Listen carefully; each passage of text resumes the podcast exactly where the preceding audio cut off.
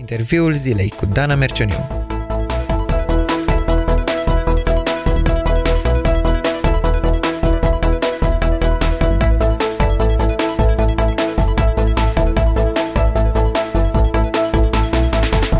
Vă salut pe toți cei care ascultați astăzi Cross Radio și vă invit la o nouă ediție a emisiunii Interviul Zilei. Astăzi vreau să vorbim despre cum să stăm de vorbă cu colegii de facultate despre credința noastră. Tocmai uh, a început un nou an universitar, avem ocazia să interacționăm cu colegi, cu profesori și cred că e bine să fim uh, mai pregătiți pentru a face asta cu îndrăzneală, dar și mai uh, în cunoștință de cauză. Așa că mi-am dorit să uh, o invit uh, în studioul nostru pe o mai veche cunoștință de ale mele, pe Carolina Pârvu, care este studentă în anul 2 la Facultatea de Medicină din București. Bine ai venit, Caro! Bine v-am găsit și mulțumesc pentru invitație! Te cunosc de mulți ani și... Și eu. și mi-amintesc așa de modul fain în care Dumnezeu a lucrat în viața ta uh, prin faptul că ai crescut într-o familie de credincioși, ai luat viața de credință în serios de foarte devreme și uh, auzind mai multe povești de ale tale, m-am gândit că ești persoana potrivită să ne povestești despre cum faci tu evangelizare sau cum îl mărturisești pe Dumnezeu printre colegii tăi. Uh, așa că primul lucru pe care aș vrea să ne-l spui este dacă de la începutul vieții de credință ai avut pasiunea asta sau a apărut undeva pe parcurs și în ce mod? Așa cum uh, mi-ai spus și tu, am avut într-adevăr harul să cresc într-o familie creștină, așa că um, nu mi erau străine lucrurile astea. Evangelizarea era o, un mod de viață pentru familia mea. Cu toate astea, eu am făcut pasul de a mă boteza la vârsta de 14 ani, deci eram un copil, încă un copil, și deși eram sinceră în intențiile mele, clar nu am conștientizat amploarea acelui da pe care l-am spus. A fost nevoie ca Dumnezeu să mă trezească într-un mod mai uh, abrupt, poate, ca eu să înțeleg că viața de credință merită să dai totul pentru ea și am uh, traversat o perioadă de șase luni de depresie clinică pe care cu siguranță n-am să uit și care a fost probabil cel mai mare punct de turnură din viața mea. Când se întâmpla asta? Se întâmpla undeva în jur de 16 ani, cam uh-huh. atunci, 16-17 ani, și după ce Dumnezeu în mod miraculos m-a scos de acolo, una dintre primele conștientizări pe care le-am avut a fost că Marea Trimitere e singura trimitere și că fără această lentilă a veșniciei și fără râvnă și pasiune de a trăi pentru Hristos, tot ceea ce făceam eu până atunci era doar un creștinism diluat. Era ceva fără esență și ceva ce până la urmă nici nu știu dacă era autentic. Mm-hmm. Pentru că vedem atât de clar cum, și, ca și cartea Apocalipsa spune lucrul ăsta, că nu poți să fii căldicel. A fi căldicel pentru Dumnezeu înseamnă a fi lepădat, a fi scuipat din gura lui, spune pasajul. Mm-hmm. Deci a, a fost nevoie de o experiență care să te trezească la realitate cumva, să conștientizezi uh, că trebuie să-ți iei foarte în serios relația cu Dumnezeu și pe de altă parte Uh, să iei foarte în serios și faptul că alții din jurul tău au nevoie de Dumnezeu și că tu trebuie să fii mesagerul lui. Uh, am mai auzit pe mulți tineri spunând că le este foarte greu să înceapă o conversație. Cum o continui, mai e cum e, dar cum începi să vorbești despre Dumnezeu într-o lume care vorbește doar despre filmele de pe Netflix, uh, despre modă, despre cum să mai copiem la examene, tu cum faci? Cum îl aduci pe Dumnezeu în discuțiile astea banale? Aici cred că sunt două fațete. Pe de o parte, dimensiunea umană, ceea ce ține de mine. Pe de altă parte, dimensiunea spirituală. Și un prim lucru pe care eu l-am înțeles este că nu pot să fac decât să umblu în faptele bune mai dinainte pregătite de Dumnezeu. Și deși poate că ar fi de așteptat să spun o anume metodă, o anume tehnică, focusul meu numărul unu este să caut să-mi întăresc eu relația cu Dumnezeu, să caut să umblu zi de zi la pas cu El, astfel încât să fiu în stare să ascult și să înțeleg foarte, foarte bine cele mai fine lucruri pe care Dumnezeu vrea să mi le spună. Și dincolo de metode, deși o să, o să spun și lucrul ăsta, um, știu că Dumnezeu are niște oameni mai dinainte pregătiți și eu trebuie doar să intru în discuție cu ei sau de multe ori mi s-a întâmplat ca Dumnezeu efectiv să-i trimită la mine. Mm-hmm. Se întâmplă dimineața când pleci la facultate, de exemplu, să te rogi ca Dumnezeu să-ți dea ocazii să-L mărturisești? Da, cu siguranță. Cu siguranță e un uh, mod de a trăi. În momentul în care Dumnezeu te conștientizează de lucrul ăsta, îți dai seama că intri în metrou într-o mare de oameni care se îndreaptă către iad. Și lucrul ăsta nu poate decât să nască groază în mine și o dorință reală de a mă ruga și de a posti și de a plânge pentru oamenii ăștia. Dar uh, vorbind acum și despre moduri mai punctuale de a o face, cred că, așa cum am ascultat și duminică la Biserica Harul, e foarte important să ne lăsăm trădați sau să ne trădăm noi, de fapt, prin uh, faptul că suntem ucenici ai lui Hristos. Și am să dau câteva exemple practice, uh, moduri în care Până la urmă eu îmi trăiesc viața de credință și las să se vadă lucrurile astea în mod conștient și uh, nu că n-aș putea o face altfel, ci aleg să, aleg să fiu proactivă. Deci e cu premeditare, să zic așa, nu? Da, este, este cu premeditare. Um, de exemplu, în drumul meu spre facultate, ascult uh, câte o carte din Biblie audio, în căști. Galaten, de exemplu, am ascultat în dimineața asta pe toată audio și E foarte fain pentru că de cele mai multe ori mă mai întâlnesc cu cineva în apropierea drumului și mă întreabă ce asculți, ce muzică. Și îi spun nu, nu e muzică, uite, ascult audio și de aici pot să încep să vorbesc sau eu am un loc al meu în facultate unde e un pervaz mai înalt și uh, mă sui acolo în pauzele dintre ore și citesc din Biblie. Și Dar nu Biblia pe telefon, Nu Biblia nu? pe telefon, deși aș putea să fac asta, ci Biblia fizic. Și bineînțeles că se vede că nu e o carte de curs, că nu e un tratat de anatomie, se vede că e altceva. Și nu de puține ori uh, m-au oprit persoane și mi-au zis, hei, dar ce citești acolo, că e atât de, ești atât de fericită și de plină de entuziasm de ce citești, încât clar e ceva, uh-huh. clar e ceva neobișnuit. Și a fost un punct de plecare uh-huh. și acesta. Apoi, E foarte important, cred, să vorbim și să prezentăm lucrurile din perspectivă creștină. Până la urmă să ne motivăm alegerile și dorințele și uh, poate din contră lucrurile pe care nu vrem să le facem, nu cu tăcere sau cu pur și simplu nu pot să vin la cutare întâlnire, ci să fim oameni capabili să ne cunoaștem credința și să ne o putem argumenta în mod logic și coerent. Uh-huh. Deci tu uh, spui să articulezi un răspuns, da? Atunci când, de exemplu, nu vrei să te duci seara la într-un club, nu? Să spui de ce nu faci asta. Da, și um, să lasă să se vadă nu doar un set de reguli, ci eu așa mi-am înțeles chemarea. În chemarea mea consider că e aceea de a-i fascina pe oameni cu Dumnezeul meu. Nu uh-huh. să le spun, uite, asta nu, eu nu fac pentru că. Chit că evident că se ajunge și în punctul ăsta, uh-huh. dar caut să provoc oamenii la gândi mai profund, caut să le arăt oamenilor că este atât de multă frumusețe în relația cu Hristos și nu este ceva impus, ci este dorința inimii mele de a face lucrurile uh-huh. astea. Deci se întâmplă uneori uh, ei să te provoace să dai un răspuns, alteori uh, aduci tu în discuție, uh, nu știu, ceva din ce ai citit, uh, ceva despre Dumnezeu. Da, și de multe ori am avut o colegă, de fapt, care uh, din prima zi a venit la mine și mi-a spus, tu ai Duhul Sfânt. Și m-a șocat atât de mult expresia asta și ea nefiind creștină, bineînțeles, și am întrebat-o, măi, eu sper că da, dar de cum te-ai zis asta? Și mi-a spus, E foarte simplu. În momentul în care te-ai prezentat, atât apucaserăm să facem. Era prima zi, să spunem cine suntem și câteva cuvinte despre noi.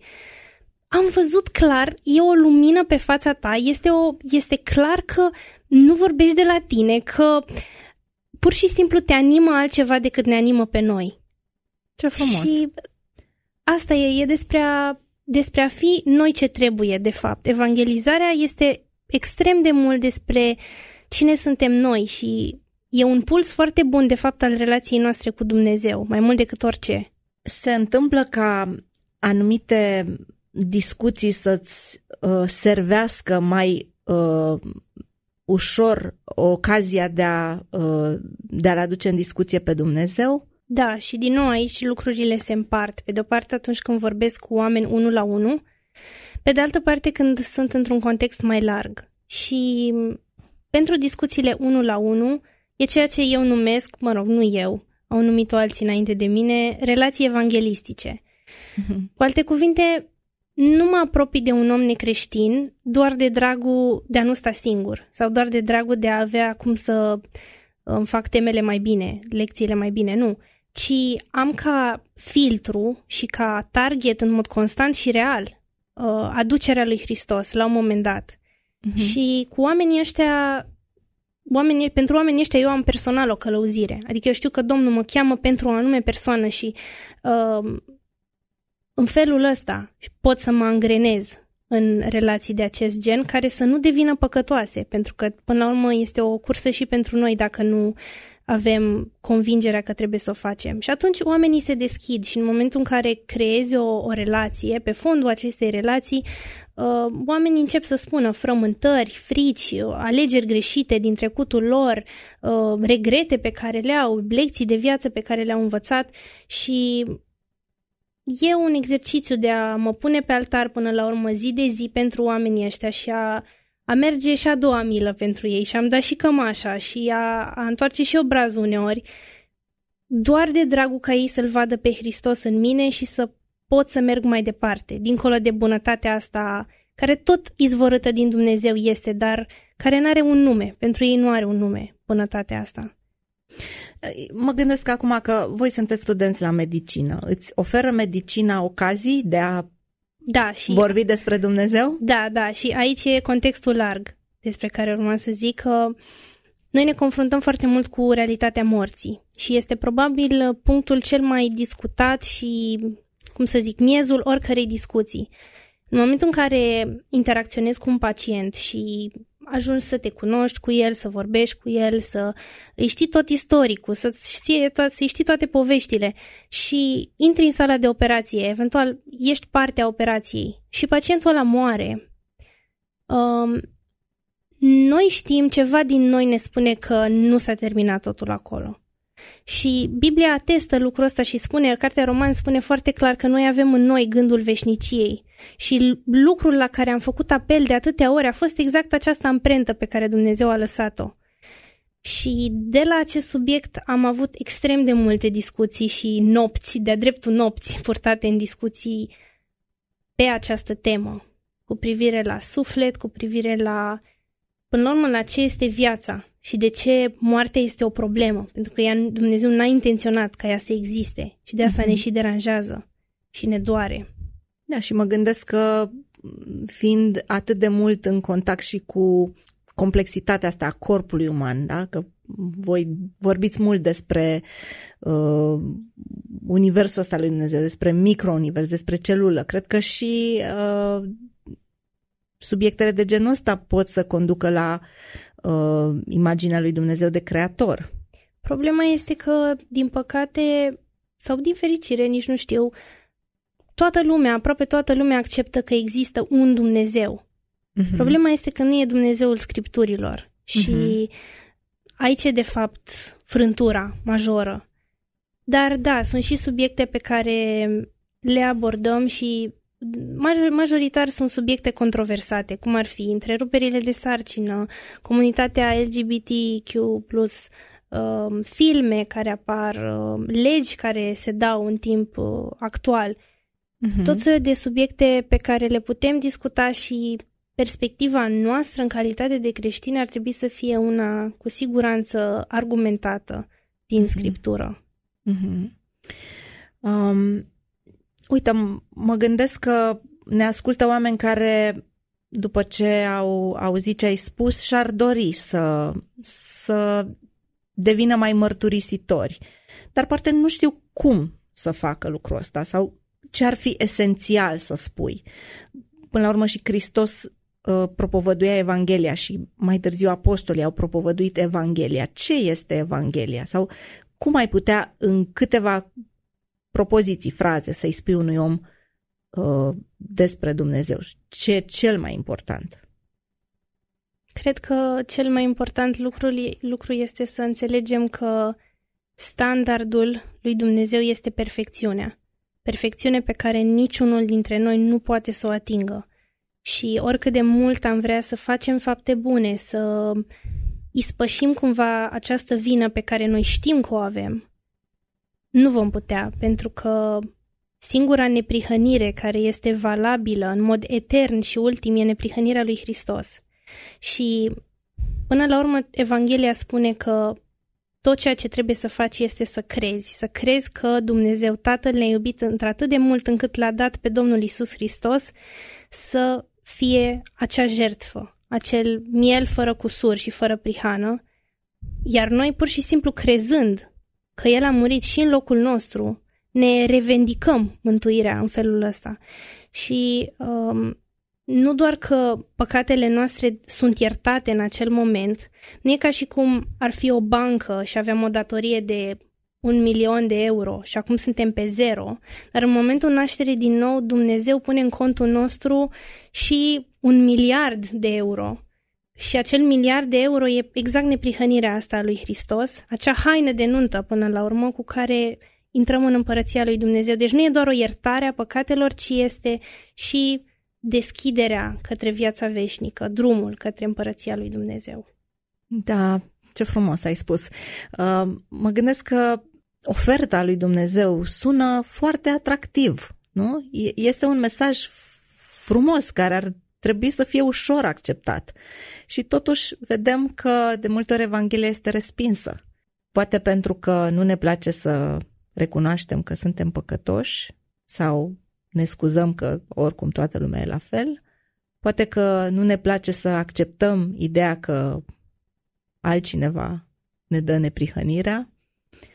Nu știu care sunt motivele, dar din păcate Evanghelia rămâne pentru mulți nepopulară. Poate pentru unii costul uceniciei și ce presupune după uh, faptul că Isus își cere să-L urmezi cu toată inima și în mod radical. Dar cred că e un mesaj care în continuare va atrage oameni, pentru că așa a promis Dumnezeu că îi va atrage la el pe oameni.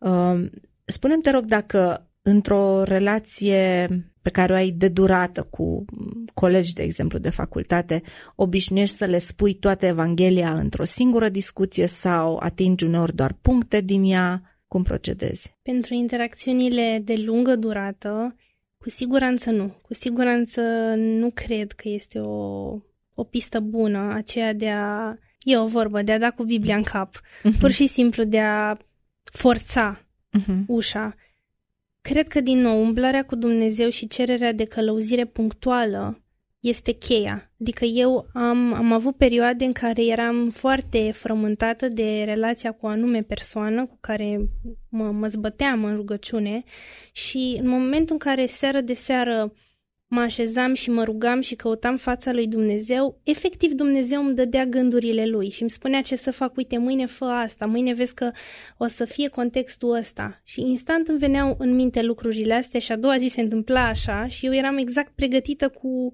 cu părticica din Evanghelie pe care să o spun. Uh-huh. Bineînțeles, dacă sunt interacțiuni unice, um, noi suntem datori să spunem complet. Totuși, nu cred că cu orice preț putem să stricăm dacă venim așa cu, cu bocancii în viața unui om.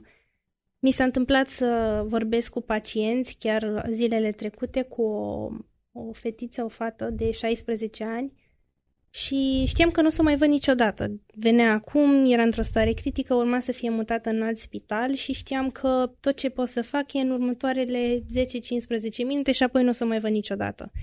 Și da, și putut să mă gândesc, vai, e momentul meu, trebuie să spun tot ce am de zis. Dar, din nou, cu înțelepciune, am considerat că nu e asta soluția, cu conștiința că nu eu mântuiesc oameni și că dacă Dumnezeu are de gând să se îndure de omul ăla și omul ăla vrea să primească, Domnul va purta de grijă și bucuria mea a fost aceea că am lăsat-o uh, cu Biblia în mână, citind, în momentul în care am ieșit din salon. Și pentru mine a fost suficient. Eu știu că acolo e adevărul. Deci uh-huh. dacă reușim să-i aducem, oricum nu noi reușim, dar dacă ajungem în punctul de a-i lăsa pe oameni cu scriptura în mână, eu am convingerea că are putere în, în esența ei și până la urmă asta e tot ce ne dorim. Mm-hmm. Deci să nu purtăm noi povara mântuirii oamenilor, vai dacă nu le spun eu acum. Da, am făcut multă se mai asta. Nu va mai fi nimeni care să o facă. Știm da. că Dumnezeu, și asta recunoaște și Pavel, că unul seamănă, unul udă, da? Exact. Deci poate fi un proces în care să fie implicați mai mulți oameni. Da. Uh, cât de mult aduci în discuție povestea ta atunci când mărturisești? Ce a făcut Dumnezeu în viața ta? Uneori o fac, uneori vorbesc despre experiența mea, alteori experiența mea nu e relevantă. Unii oameni s-au confruntat cu depresie și atunci este exact ceea ce au nevoie să audă, pe când alți oameni au cu totul alt gen de probleme, așa că experiența mea mm, nu neapărat că nu ar fi valoroasă, dar sunt alte lucruri mai valoroase de atât pe care, de exemplu, Biblia sau alte cărți citite pot să o ofere. Mm-hmm.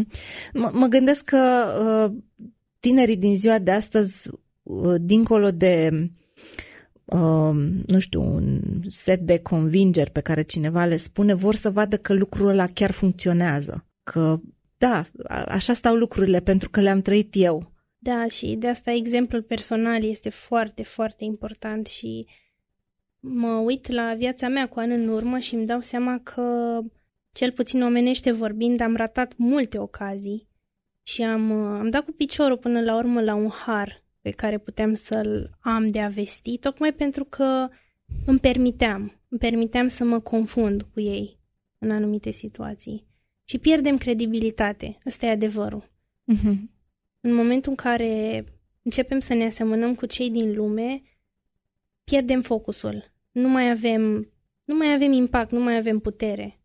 Da, da, vezi, unii creștini spun uh, trebuie să mm, fiu cât mai relevant și să mă leg și de punctele comune pe care le am cu ei, ca apoi să spun ce mă diferențiază. Tu ce părere ai despre asta? Cum e cu relevanța? Um, poate că putem vorbi despre puncte comune atunci când vorbim de diferența dintre două culte, de exemplu. Atunci da, pentru că putem spune cu certitudine, avem aceeași Biblie, Credem în esență în același Dumnezeu. Dar relevanța, după părerea mea, este cea mai greșită pistă pe care o putem uh, alege, pentru că oamenii nu vor un gunoi puțin mai frumos decât ceea ce au ei. Ei au un gunoi și ei știu asta. Nu vor să punem o fundă roșie acestui gunoi și să l livrăm ca fiind ceva bun. Și multă, multă vreme nu am fost eficientă în evangelizare pentru că nu am înțeles Romani 1, și anume că efectiv în Evanghelie, punctual în Evanghelie e puterea lui Dumnezeu. Așa a ales Dumnezeu să fie. Și cuvintele mele și um, orice alt lucru minunat cu care aș putea eu să vin, inteligența mea, tactul meu, um, relațiile mele, sunt doar lucruri pe care oricum tot Dumnezeu mi le dă, dar nu ele produc acea transformare autentică. Și dacă vrem să umplem scaunele din biserică, ok, putem să le punem o muzică creștină mai zvăpăiată și să ne bucurăm că o să o, o să o înghită și ei.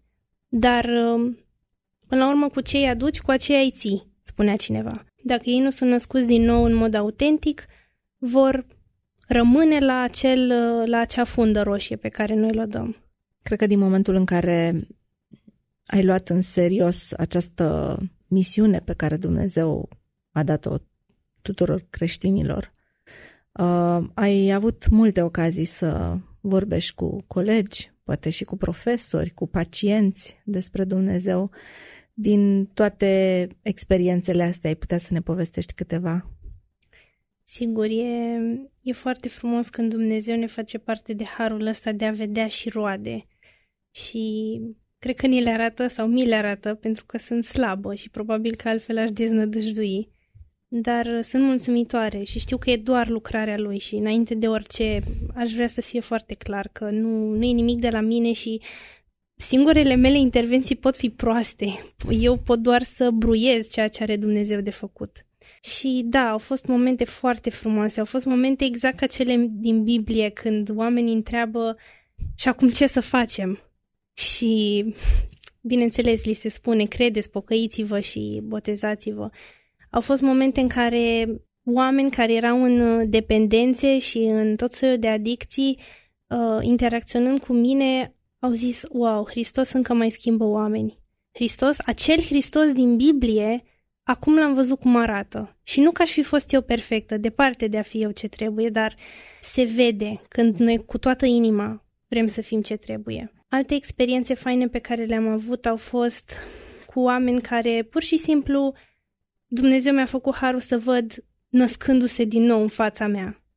Și nu-i deloc puțin lucru, să-ți dai seama că literalmente în momentul ăla s-a spus achitat și în dreptul acestui om și că Dumnezeu îți face harul să, să fii tu omul ăla prin care face asta. Au fost oameni pe care, așa cum eu am zis, i-am lăsat pacienți citind din Biblie, oameni cu care am avut discuții nopți întregi, oameni cu care, pe care i-am ascultat și cu care am ieșit să vorbesc săptămâni la rând până când Dumnezeu i-a conștientizat, da, într-adevăr, doar de Hristos am nevoie. Au fost oameni cu care am avut discuții și nu doar discuții, ci și multe lacrimi și multe povești, unele de-a dreptul înfricoșătoare, însă pe care știu că Hristos le-a iertat, pentru că oamenii ăștia acum sunt născuți din nou și slujesc în diferite biserici.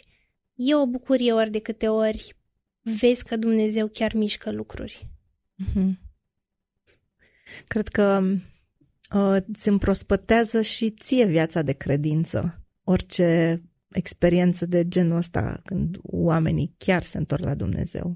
Cumva, orice om care se întoarce la Dumnezeu sau chiar orice om uh, cu care apuc să am o perioadă mai lungă de a discuta, este un mod nou în care eu înțeleg Evanghelia.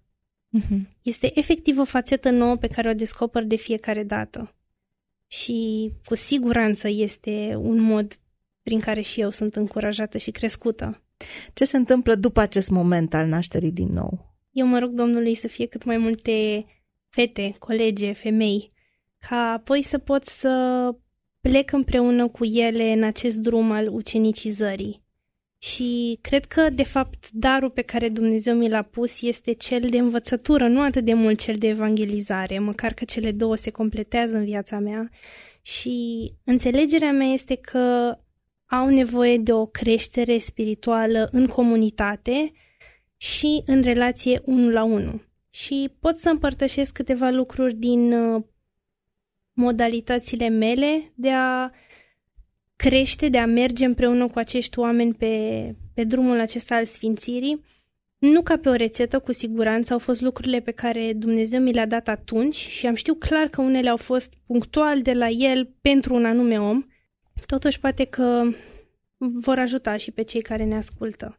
În primul rând, a trebuit să înțeleg că pornim cu adevărat de la zero și că asta este foarte fain nu este un handicap faptul că oamenii ăștia nu au nicio cunoștință despre Dumnezeu sau Biblie și că pot crește și prin Harul lui Dumnezeu vor crește pentru că Duhul Sfânt face creșterea asta. Și nu de puține ori am văzut oameni care au trecut de la a nu ști să se roage la a fi în stare să explice doctrine și apocalipsa și tot soiul de pasaje complicate și e clar numai lucrarea lui Dumnezeu. Câteva lucruri pe care eu le folosesc ar fi următoarele. Devoționale și um, tot soiul de materiale de cercetare pe care pe o parte, o parte erau ale mele, o parte sunt uh, ceea ce eu scriam, o parte scrise de alți oameni. Um, apoi un alt, o altă resursă de care m-am folosit a fost God Questions, care este un site care îți dă ocazia să treci cumva prin toate doctrinele de bază ale creștinismului. Apoi, bineînțeles, piatra de temelie pentru mine este studiul biblic, studiul biblic expozitiv, dar și studiul biblic tematic.